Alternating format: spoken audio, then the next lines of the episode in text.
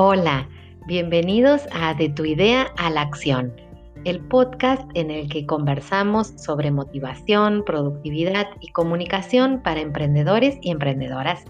Te invito a compartir estos minutos de audio y también a que sigas mi cuenta en Instagram, Alestiaboni CBA, para acceder a más contenidos.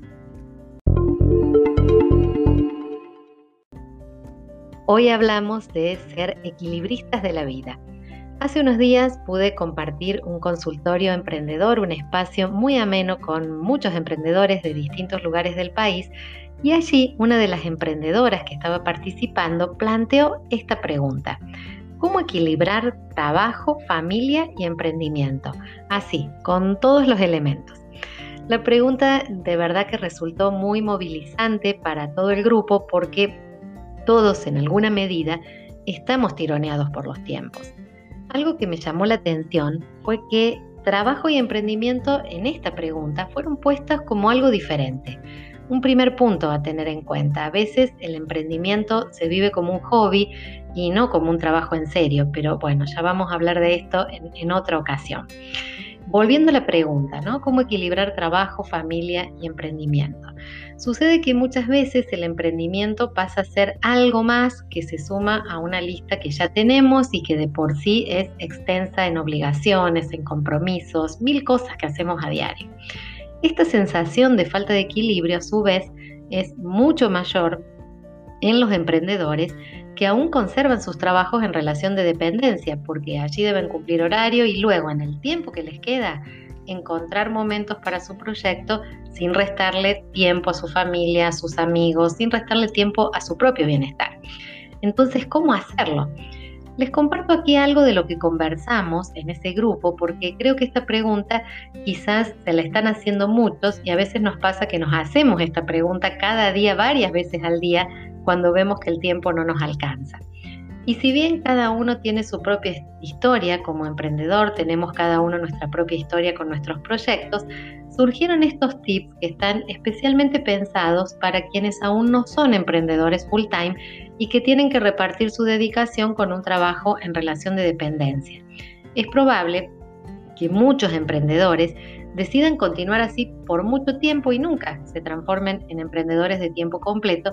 Así que estos tips que vamos a dar o estos tips que conversamos en ese momento seguramente van a seguir siendo útiles para ellos porque esto del equilibrio va a seguir siendo un punto de tensión. Vamos entonces a, esto que, conversamos y que sacamos como conclusiones en ese consultorio emprendedor. Lo primero es que tenemos que mejorar nuestra productividad en el tiempo que destinamos al emprendimiento. Tenemos que ser más productivos, ser muy prolijos en la organización de nuestras tareas, tener una agenda, respetar esa agenda, concentrarnos a full en los momentos que destinamos a la planificación y aunque sean tiempos cortos, que sean tiempos de calidad. Otro punto sobre el que acordamos fue que eh, tenemos que ser realistas en el tiempo que le asignamos al emprendimiento. Y para esto, nada mejor que partir de un diagnóstico con los pies en la tierra y dedicarle al emprendimiento un tiempo que podamos sostener de verdad es preferible que dediquemos dos horas diarias con continuidad a que nos frustremos por pretender trabajar cinco horas en el emprendimiento y lo hagamos enojados porque no podemos estar con la familia, malhumorados porque sentimos que le restamos tiempo a otras actividades que también valoramos en nuestra vida, a otras actividades que también queremos hacer. Entonces, un diagnóstico realista para asignar un tiempo al emprendimiento que podamos sostener. Otro punto sobre el que conversamos y logramos acuerdo fue esto de plantearnos objetivos en los que también pongamos sobre la mesa la vida de familia que queremos. ¿Cuántos objetivos somos capaces de sostener en un mes, en un semestre, en un año? Si queremos conservar ese equilibrio entre la vida personal y el emprendimiento, mejor. Pocos objetivos y bien enfocados, pero que de verdad nos vayan mostrando avances en nuestro proyecto. Por último, todos hicimos un recordatorio que nos puede servir.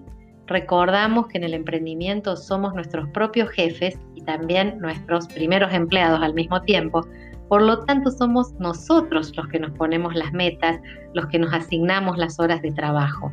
Tenemos el poder de preservar el equilibrio, tenemos ese poder de ir paso a paso, quizás más lento, pero con disfrute y sin condicionar nuestros valores y sin condicionar tampoco el estilo de vida que queremos.